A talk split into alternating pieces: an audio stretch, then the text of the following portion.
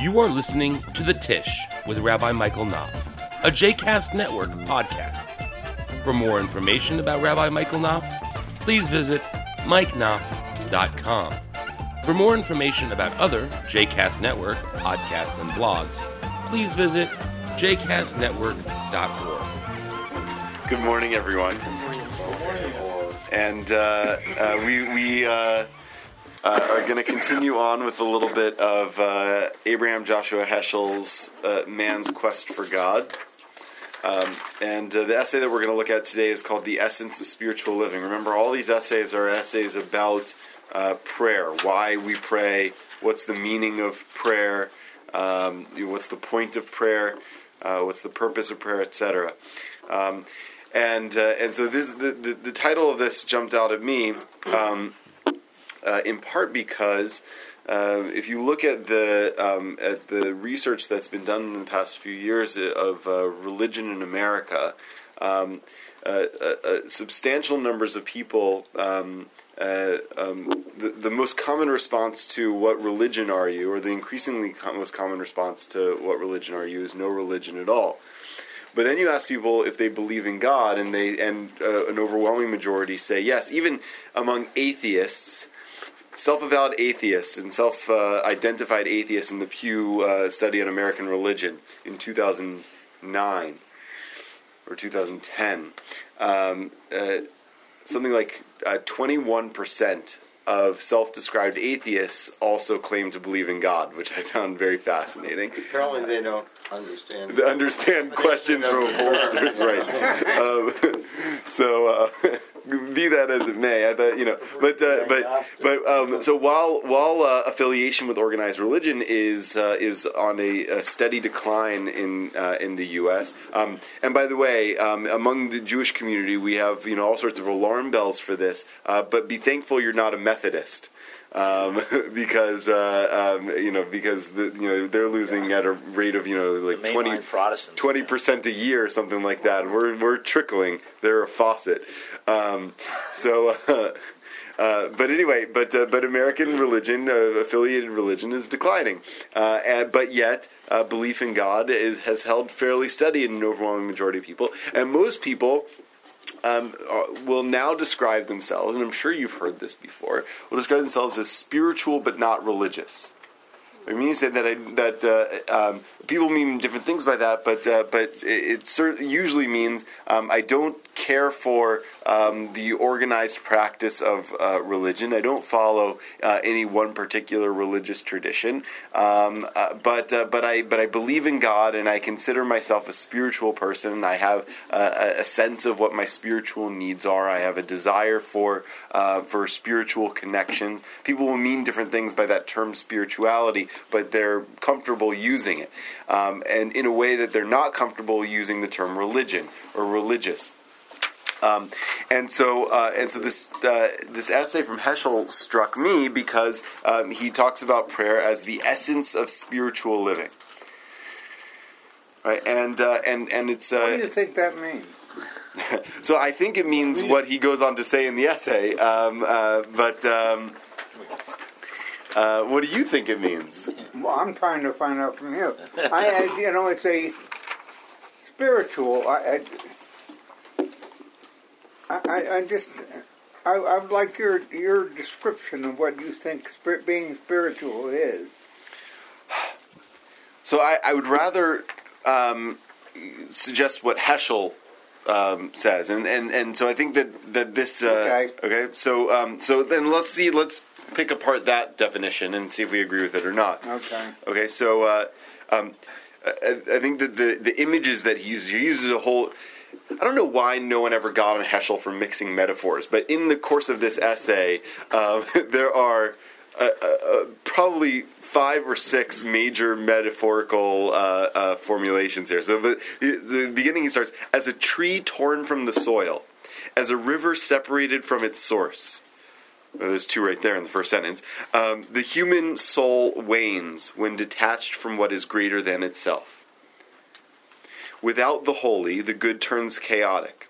Without the good, beauty becomes accidental. It is the pattern of the impeccable which makes the average possible. It is the attachment to what is spiritually superior. Loyalty to a sacred person or idea, devotion to a noble friend or teacher, love for a people or for mankind, which holds our inner life together. Okay, so um, uh, for sure, when he says spiritual, it means something inward, um, something that's happening inside of you. Um, uh, and it's it and it's it has to do with um, to attachment to what is greater than yourself, your sense of connection to something beyond yourself. Um, it could be a, uh, uh, the holy, uh, uh, whatever that means. It could be an idea. Um, it could be to uh, to uh, loyalty to another person, right? But it's but it has to do with a feeling that you have inside that connects you to something that is more than you. But any ideal, human, social, or artistic, if it forms a roof over all of life, shuts us off from the light. Even the palm of one hand may bar the light of the entire sun. Indeed, we must be open to the remote in order to perceive the near. Unless we aspire to the utmost, we shrink to inferiority. And so prayer is our attachment to the utmost. Okay, and so if, if prayer is the essence of spiritual living, and prayer is our attachment to the utmost, then spiritual living is uh, is uh, is the is the desire to be attached to what is higher than you, right? To the utmost without to God in, in what Heschel would say. Um, uh, what other people might uh, might be uh, more reticent to describe as uh, as as God, what uh, dyslexics might describe as dog. Um, no, nothing. Okay, so um, without God in sight, we are like the scattered rungs of a broken ladder. To pray is to become a ladder on which thoughts mount to God to join the movement toward Him which surges unnoticed through the entire universe. We do not step out of the world when we pray, we merely see the world in a different setting. The self is not the hub, but the spoke of the revolving wheel. In prayer, we shift the center of living from self consciousness to self surrender. God is the center toward which all forces tend. He is the source, and we are the uh, sorry. He is the source, and we are the flowing of His force, the ebb and flow of His tides. Okay, so you have a couple of things there that I think are worth pointing out. The first is uh, um, is that uh, that that that prayer that spirit that, that prayer as an expression of a, of a, of a spiritual yearning is about uh, attachment to God. But then I think it sounds to me like Heschel makes a shift. Um, it's it's more than just attachment to God, uh, more than just an awareness of uh, what's greater than you. It's actually for a moment um, uh, trying to see the world from the from the vantage point of God right? So, uh, so to uh, to not only connect yourself to what is greater, but to see life, see the world from the point of view of what is greater. To step out and look at the world as it may, as it were from a bird's eye view.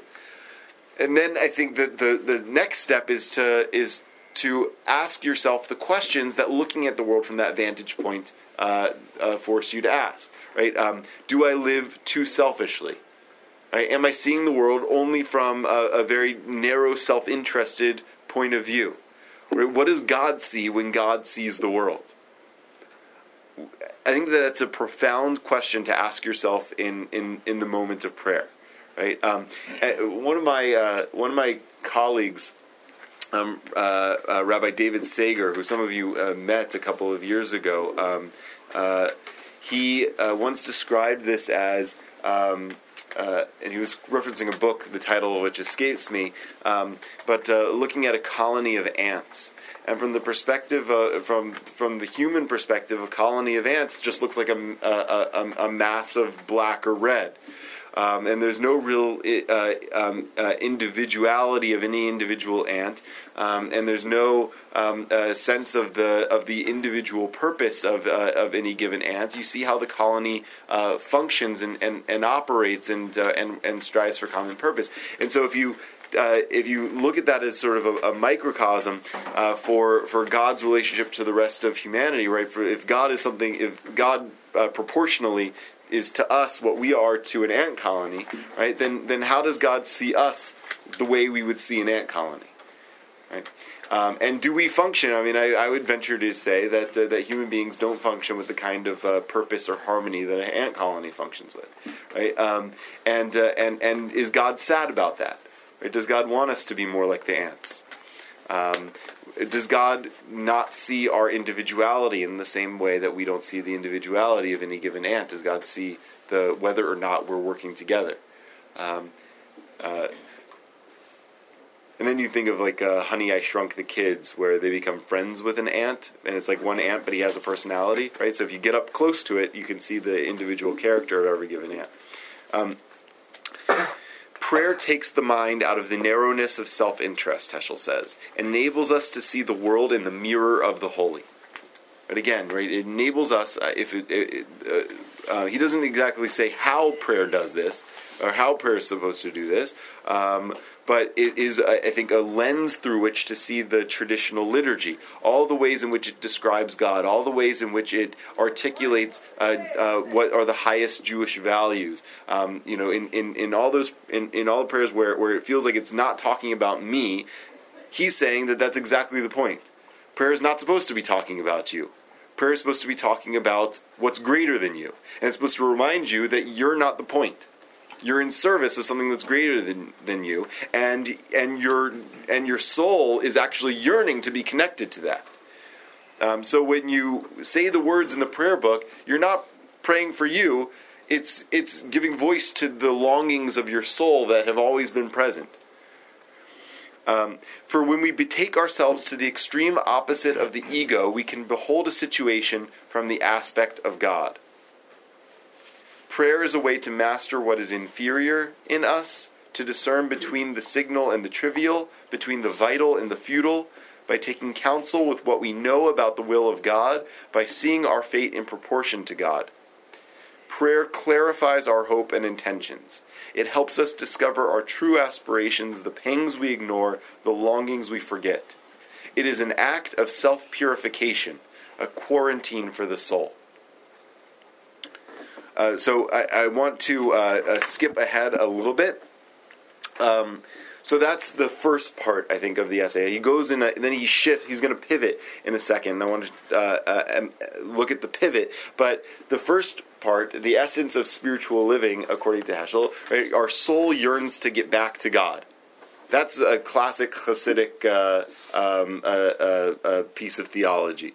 We our, our, our, soul is is part of God, detached from its source, yearns to get back from God. Prayer is an attempt to uh, connect the soul uh, back to its source, and to therefore look at life from the point of view of the source. But then he goes uh, uh a little bit further in, in a slightly different direction, I think. Prayer is the, on the next page, page eight. Prayer is the essence of spiritual living. And he's going to use another metaphor that, while mixing metaphors, is really beautiful. Um, prayer is the essence of spiritual living. Its spell is present in every spiritual experience. Its drive enables us to delve into what is beneath our beliefs and desires and to emerge with a renewed taste for the infinite simplicity of the good. On the globe of the microcosm, all right, listen to because this is to be just outrageous. On the globe of the microcosm, the flow of prayer is like the Gulf Stream, imparting warmth to all that is cold, melting all that is hard in our life. On the globe of the microcosm, okay, the microcosm is you, right? And if you are a world, right, prayer is like the Gulf Stream. Right? Prayer is what flows underneath the current to, to thaw what's hard in you to thaw what's cold in you, to, to, to, to, to, in, to inflame your soul. For even loyalties may freeze to indifference if detached from the stream which carries the, the strength to be loyal. How often does justice lapse into cruelty and righteousness into hypocrisy? And so prayer revives and keeps alive the rare greatness of some past experience in which things glowed with meaning and blessing. Right, so that is part, I think, of why we uh, pray with a set liturgy that was um, that was uh, uh, com- composed um, uh, hundreds, if not many pieces of it, thousands of years ago. Um, uh, talking about not what happens to me in my life, but uh, but but but uh, reflecting what we know about God and articulating our highest ideals because what it's trying to do is remind us to be in touch with that piece of us that always wants to get back to that place of, of, of holiness and goodness. And here I think he's moving from the realm of inwardness to the realm of outwardness. Because what he's saying is that prayer should thaw you from the inside and, and connect you internally and connect you spiritually. But what it should do is uh, is move you from uh, uh, from the from the coldness of cruelty into acts of justice, and from the and from the callousness of uh, hypocrisy to righteousness. And that's exactly what he does in the next paragraph. However, prayer is no panacea no substitute for action. It is rather like a beam thrown from a flashlight before us into darkness. It is in this light that we who grope, stumble, and climb discover where we stand, what surrounds us, and the course which we should choose. Prayer makes visible the right and reveals what is hampering and false. In its radiance, we behold the worth of our efforts, the range of our hopes, and the meaning of our deeds. Envy and fear, despair and resentment, anguish and grief, which lie heavily upon the heart, are dispelled like shadows by its light. so prayer is supposed to guide us in our in our action, which is a, uh, um, um, uh, um, uh, Rabbi uh, Rabbi Brad Artson um, uh, has said if, on, on, a number of occasions that um, if you you know your prayer has worked, if you leave synagogue a more sensitive, aware, and uh, and and committed person, that you leave synagogue and go and do uh, what is good, what is right, what is just. That's how you know your prayer worked. Right? If you leave the prayer this, the same that you came in, or angry at the person sitting next to you for for talking in your ear the whole time, or making somebody else mad at you for talking in their ear the whole time, or uh, or, or or annoyed that uh, that uh, the person wore the same outfit as you, or whatever it is, right? If you leave prayer like that, your prayer didn't work, right? But if you if you leave prayer committed to the highest uh, ideals, highest human and Jewish ideals that are articulated in the in the prayer service, then your prayer worked. Then your prayer was answered. Right? And I think that that's similar to what Heschel's saying here.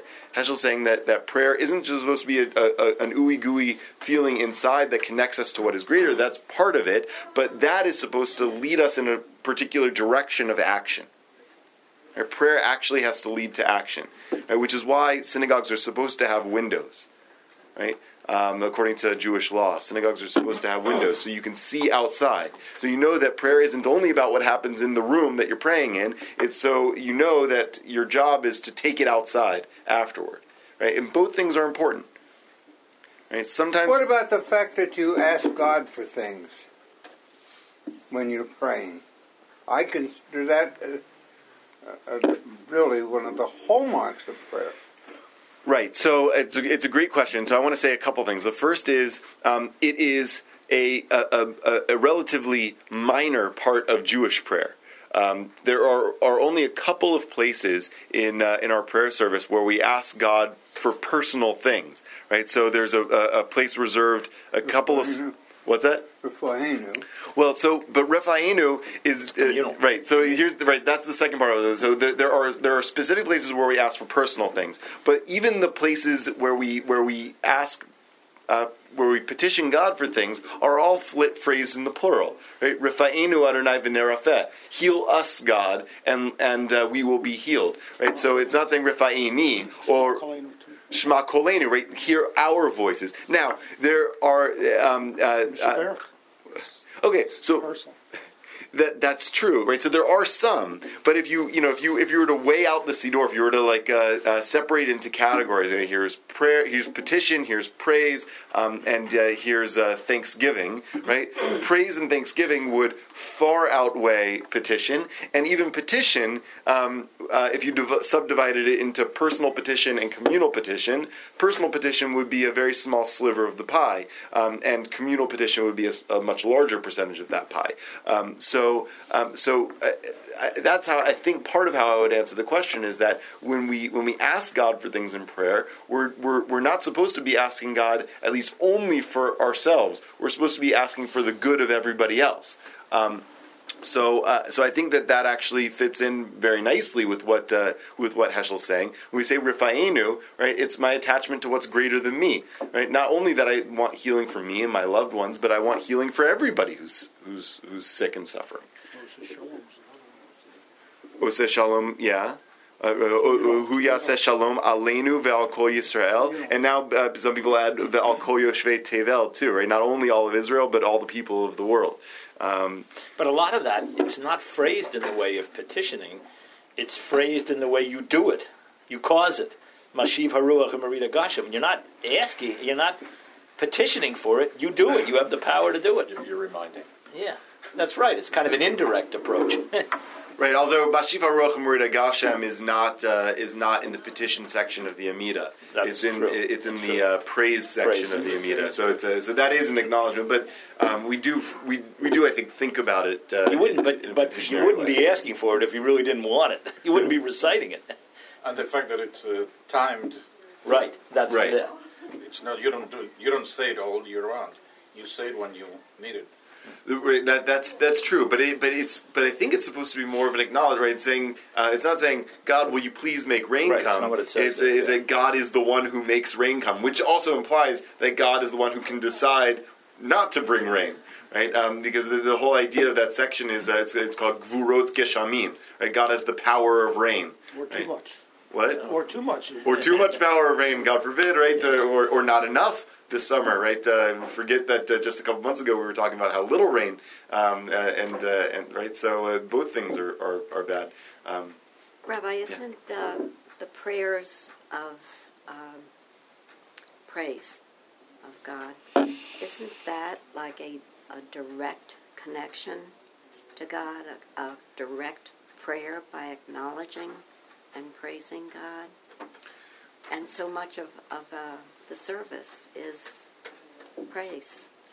yeah. So so um, what do you mean by direct connection through? Well, he's talking yeah. about connecting our souls to the Almighty. Mm-hmm.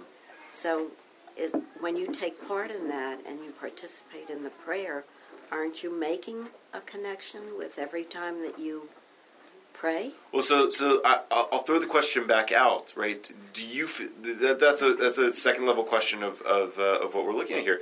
Does it work? Right? Do you feel like it works when you when you utter the you know the hallelujahs? Do you feel like you're connecting your soul back to its source? Depends. Do you, would you know what that felt like? Yeah, I felt it at times. I don't feel it all the time. And I, I mean, you know, he's praising in here the, the repetition, in a sense, that we say the same thing all the time, and yet, you know, do you become? Does it become mundane by saying the same thing all the time? I- I'd also postulate that there are those who feel that that is um, the connection with God is maybe not as readily felt through praise, and perhaps um, more readily felt through petition of some sort, where um, the, the need that God that a person has um, is um, God is God is beseeched to fulfill the need, and by describing in God, God in language that can fulfill that need, that makes that person that makes an individual feel particularly close to God. So, in other words, if you're needing of a father and you say Avinu Malkeinu, you know, it's just Avinu, you know, um, that that warms the heart. That uh, more so than perhaps just describing God as creator of great mountains and whatever. So is it, it- No, I think you're right. It's an excellent question, and uh, let's, let just in the interest of time, um, we'll we'll uh, cap the conversation. But I want to cap it with uh, this story, which is a beautiful story and uh, and, and something to think about uh, um, uh, in leaving here. At the bottom of page eight, a story is told about a rabbi who once entered heaven in a dream. He was permitted to approach the temple of paradise, where the great sages of the Talmud, the Tanaim, were spending their eternal lives. He saw that they were just sitting around tables studying the Talmud. This disappoint the disappointed rabbi wondered, "Is this all there is to paradise?" But suddenly he heard a voice. "You are mistaken. The Tanaim are not in paradise. Paradise is in the Tanaim." And I think that that is uh, one of the arguments that Heschel makes uh, in, in prayer um, is that uh, um, is that uh, is that it's a cultivation of an uh, of, uh, of an internal paradise. Um, of of of, uh, of of having God inside of you that animates uh, uh, what what what you do when you when you leave the room. How you do it, whether it works, that's a that's a question he doesn't quite get into, but but something to think about as we go forward today. So have a great day, everybody, and see you next week.